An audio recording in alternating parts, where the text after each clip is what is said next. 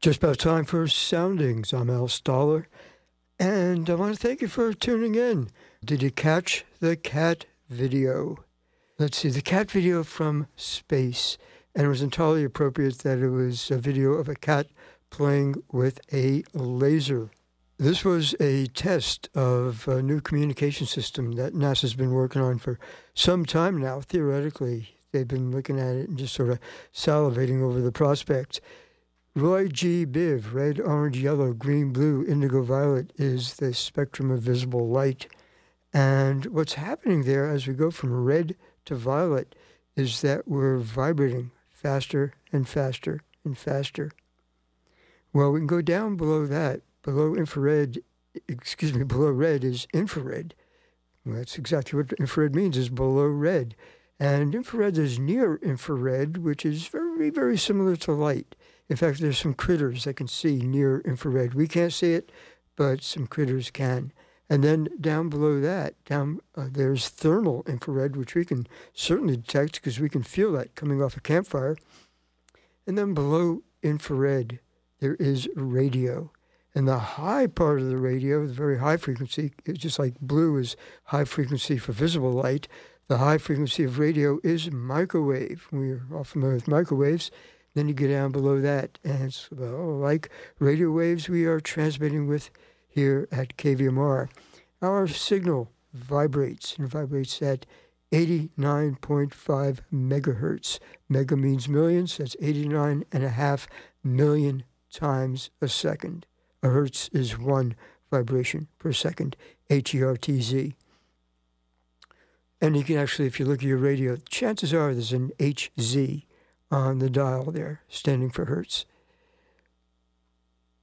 Well, so far, all spacecraft have been communicating by radio, which makes sense. We've got a lot of experience with radio, we know what we're doing. But the temptation is if you can communicate with a higher frequency, get out of radio and bump up to the infrared, especially the near infrared, which is practically visible it's vibrating that much faster. It's like going up the dial, you know, from 89.5 to 100 to uh, 107, and about as high as you can get, I believe. And, you know, you just got all these vibrations. And what the trick is that you could put information, theoretically, on each and every one of those little vibrations, which means that the more vibrations you get per second, the more information you could cram into one second of communication. So that's the plan, is to be able to communicate rather than by radio, to communicate by laser. And that's what uh, this experiment did with the cat video. We launched spacecraft Psyche, going to this, the asteroid Psyche, should reach there sometime 2029, just launched last October. It's going to uh, go by Mars, and Mars is going to speed it up a little bit. It's going to pretend, or it's going to go close enough to Mars that Mars will pull on it, but Mars will not be able to pull into orbit, just pull it. And uh, sort of like a slingshot, exactly like a slingshot, sends it on faster towards asteroid Psyche. Asteroid Psyche is interesting because it's a metal asteroid, it's an iron asteroid. And if it falls, if the uh, the models we make are correct, and we figure, okay, this is the way the planets form, this is the way the asteroids form, and these asteroids are essentially planetesimals, bits and pieces of stuff that was on its way to becoming a planet, but never quite did. Probably Jupiter got in the way by pulling it this way and that. And so we now have these chunks of rock and metal going around and around and around the sun in their own orbit between Mars and Jupiter. Thing is that they're different, and some of them are made of different combinations of rocky material, and a very, very few of them are iron. And not sure exactly how they came to be, though the model says that, well, you had this small planet, maybe a large asteroid, forming, large enough to have an iron core, large enough to melt, and its iron fell sank to the bottom, the bottom being the center, and had this rocky mantle all over it, just like Earth has a rocky mantle over our iron core. Well, the thing is that the rocky mantle got blasted one chunk of rock after another got blasted off simply by colliding with other asteroids, leaving us with this iron asteroid, which, according to this model, is the core of this once much larger asteroid. That's one of the things Psyche is going to be looking at is has this thing melted? Because if it never melted, the model kind of falls apart. It had to melt in order for all this iron to fall, to sink towards the center. So we'll be able to tell if it melted. If it did melt at one point, then the model's probably good. If not, back to the drawing board and bring up another model for how this thing formed.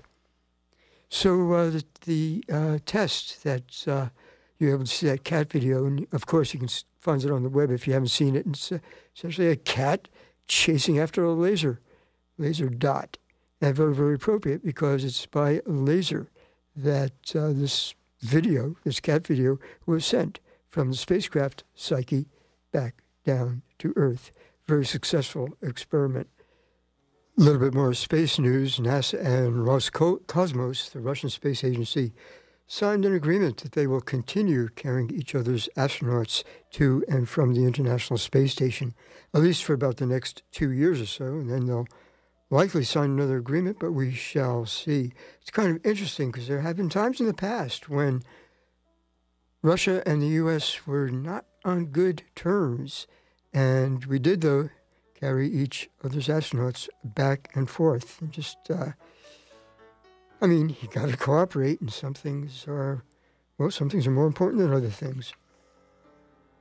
If uh, you've got that feeling that we're sort of in a state of free fall. You're not imagining it. We are indeed in a state of free fall. We are falling around the sun. And whereas this past July, six months ago, we were going around the sun at something like something over 65,000 miles an hour. Today, tonight, we are going around the sun at 67,000 miles an hour. If you throw a ball into the air, it leaves your hand pretty fast. But then, well, it slows down as it's going upwards and eventually comes to a stop for one t- infinitesimally small fraction of a second. It's neither going up nor down, and then it starts to fall. And starts falling slowly, but then it goes faster and faster until you catch it and it hits your hand going as fast as it possibly can, about same speed as when it left your hand when you threw it upwards.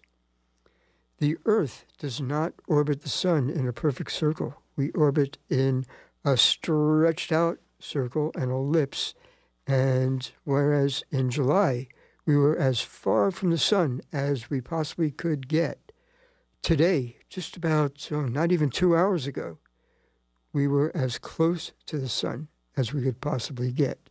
And since we're falling around the sun, and falling around the sun, that's just like throwing that ball up. But in addition to throwing it up, you're playing catch with a friend, so you also give it some sideways motion. And the Earth, in addition to falling down toward the sun, we're also falling sideways, and the upshot is we fall around the sun. And we were, this is perihelion, today, it was less than two hours ago, we were at our absolute closest to the sun, about 92 and a half, bit under 92 and a half million miles. Last July, we were 94 and a half million miles from the sun, as far as we can get, moving as slowly as we could. 92 and a half now, 94 and a half then, averages 93 and 93 million miles. The average distance of the Earth to the Sun. That's one we all memorize. Well, let's see. Oh, well, we are now close to the Sun. One might think it would be kind of warm out. But hey, there's actually snow in the prediction for this weekend. Here's hoping. Yes, indeed, we are warmer than we would be if we were closer to the sun. But the big thing is our tilt. Remember the globe on teacher's desk always set at that jaunty angle, and that's because Earth does not orbit the sun straight up and down. We tilt 23 and a half degrees. And the calendar tells us what whether we're tilting towards the sun or tilting away. We are now, this is the calendar saying this is winter, we are tilting away from the sun. Six months from now, six months ago, we are tilting towards the sun, and it was summer. That does change when folks first see the uh, North Star, Polaris. They're often surprised that there's nothing special about it. It's not an especially bright star. What is special about it is that Polaris sits out in space directly above the North Pole. So that's where we tilt towards. It's above the North Pole. That's what makes it the North Star.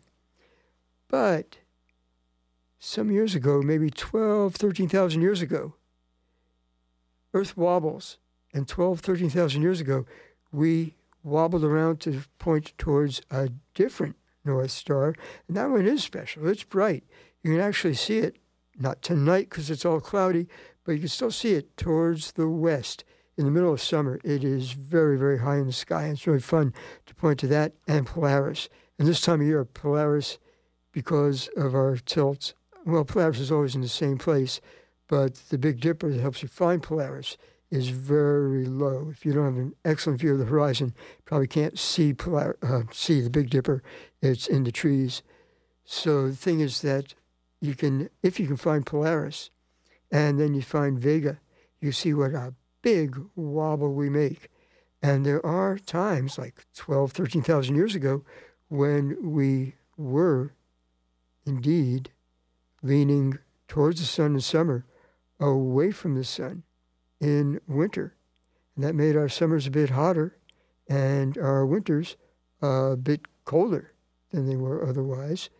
But, well, that's, that's not what throws us into an ice age. Cold winters, what throws us into an ice age, is a situation we have kind of right now, where we have relatively warm summers, excuse me, excuse me, relatively cool summers, and uh, they don't get warm enough to melt off all the snow and ice and the snow and ice builds up, builds up, builds up in the mountains and also way north, way south, and we get these large, large glaciers. Throws us into an ice age. Talk about that again real soon. Fun stuff. Talking about the calendar, though, you know, like uh, we just got out of December. December, the deci means 10. And yes, indeed, December used to be the 10th month October, hey, an octopus has eight legs, an octagon has eight sides. October used to be the eighth month, but because of the way the moon, the which from which we get the word month, the moon does not evenly go around an even number of times around the sun in one year. Oh, a couple of thousand years ago, the Roman calendar got seriously screwed up. And their calendar that started out having 10 months, October being the 8th and December being the 10th month, they had to add another couple of months just to bring the calendar back straight. So, uh, well, December, Deci, 10, that's the 12th month. Last December saw the winter solstice, the shortest day of the year, but that did not necessarily mean that that was when the sun was rising the latest and setting the earliest. The earliest sunset took place a couple of weeks before that, early December. The latest sunrise is not until this Saturday. And we're pretty darn close to that. It's kind of like when you're riding a roller coaster and you're heading towards the top, and it gets gentler and gentler and gentler. So you just move up a little bit higher and a little bit higher and a little bit higher till you get to the top, and then you go over the top gently, and then suddenly you start falling. Same thing with the time of sunrise, sunset. So the sun is going to is going to uh, let's say rise a little bit later, day after day after day, coming up until this Saturday. This Saturday, the sun will again slowly start rising earlier and earlier and earlier. And as much as I love winter and I love the weather, hey, snow coming on, still, I do also love the sunrise. I love seeing that sun and feeling that sun on me. So I'm looking forward to that sun rising earlier and earlier and earlier. Well, it's uh, coming up real close to uh, the part of the program where I play a conversation that I enjoyed with a scientist who's doing some really, you know, uh, cutting edge work. If you ever got whacked in the back of the head and you saw stars, you've discovered the part of the brain that takes signals from our eyes and turns them into pictures. Our brains have other regions for hearing, for tasting, for smelling. And somehow, our brain puts all those pictures and sounds, tastes and smells, along with thoughts and emotions. Our brain puts them all together and turns them into memories. Just how our brains do that, how our brains make memories, is pretty darn mysterious.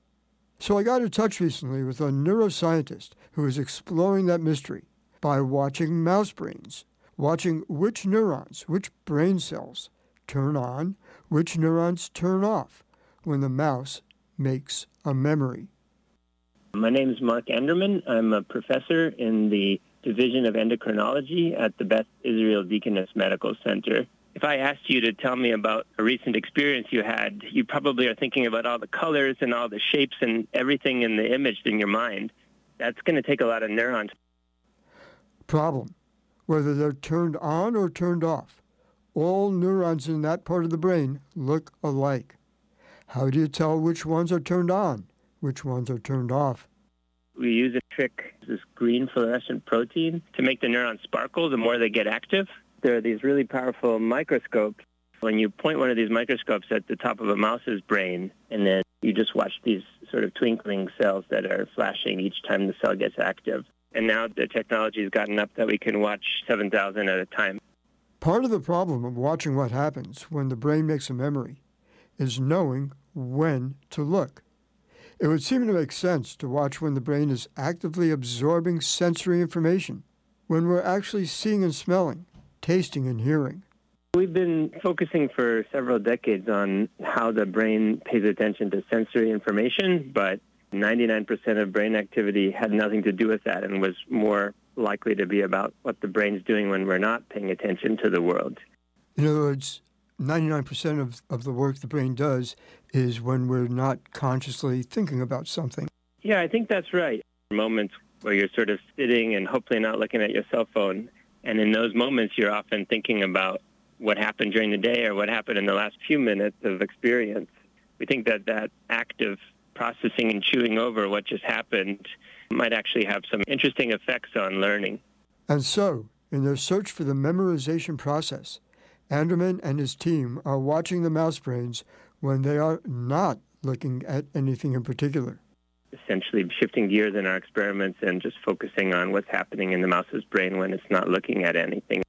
If not paying attention turns out to be a big part of the memory process, when could we possibly be paying less attention to the outside world than when we're asleep? I'm a big fan of sleep. There's been a lot more work done on how taking a nap might be important for studying for a test. What they asked the mice to remember were checkerboard patterns on a screen. Looking at a certain image would make a signature pattern of neurons light up. There's a lot of these sort of signatures going on in the brain that indicate that the brain's in a state where it's really just processing previous experiences.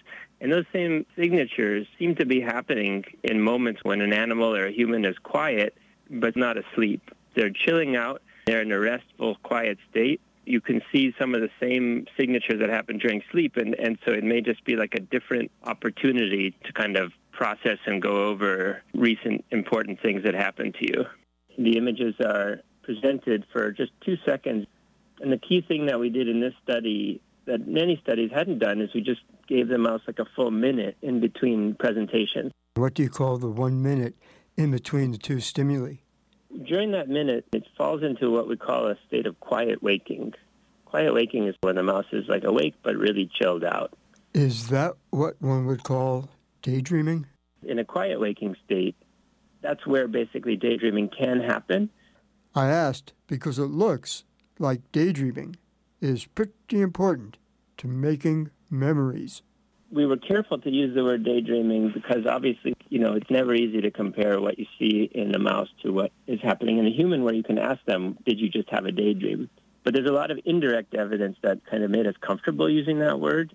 The main indirect evidence is that there's these moments where the patterns of activity look exactly like the patterns of activity that were happening when the mouse saw the actual stimulus a minute ago. In other words, the pattern of neurons lit up in the mouse brain, the signature pattern attached to the image they were looking at, that signature pattern showed up again when the mice were not paying attention to the screen. During those moments, we also found that the cortex suddenly talks to this memory part of the brain called the hippocampus. And that sudden dialogue during that one moment where you see these patterns of activity, the outside of the brain where all the sensory visual processing is happening, suddenly starts to talk with the hippocampus. So all of that is consistent with the idea that the mouse may be remembering. These daydreams really seem to depend on the same neurons being active when the mouse actually saw the stimulus. And that was a really cool finding because it suggested that there's something going on in these neurons that is actually changing over time.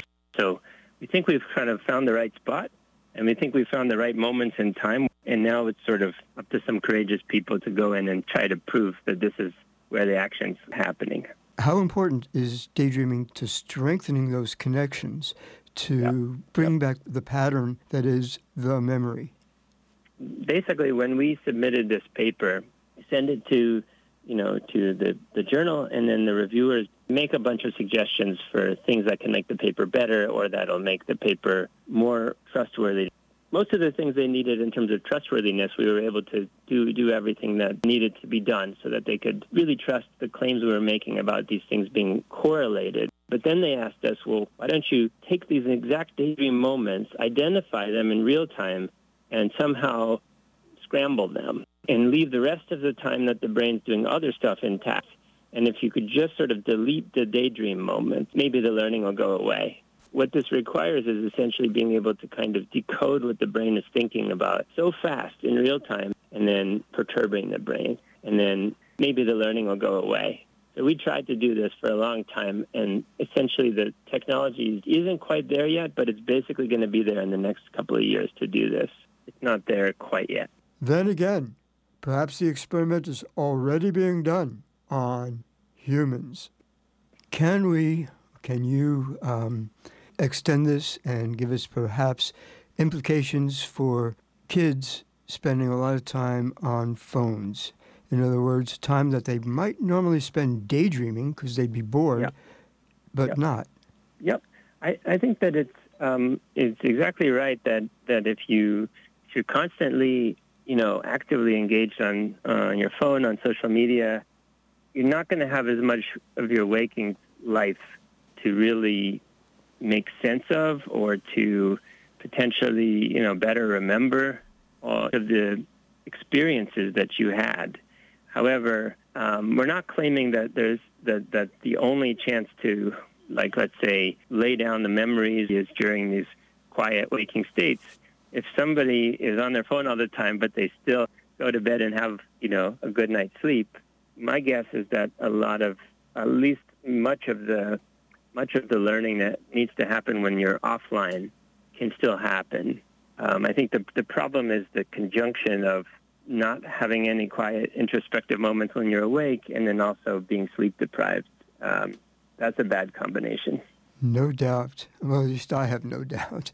Um, Mark, this has really been fun. Thank you very much. It's been a pleasure. Thank you.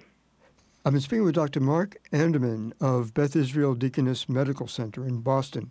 For KVMR, I'm Al Stahler. And I want to thank you for listening. This has been Soundings on KVMR FM, Nevada City. Coming up in just a few moments, it's the Climate Report. And uh, coming up next week at this time, it is Zentech. Talk to you again real soon. Take care of yourselves. Take care of each other.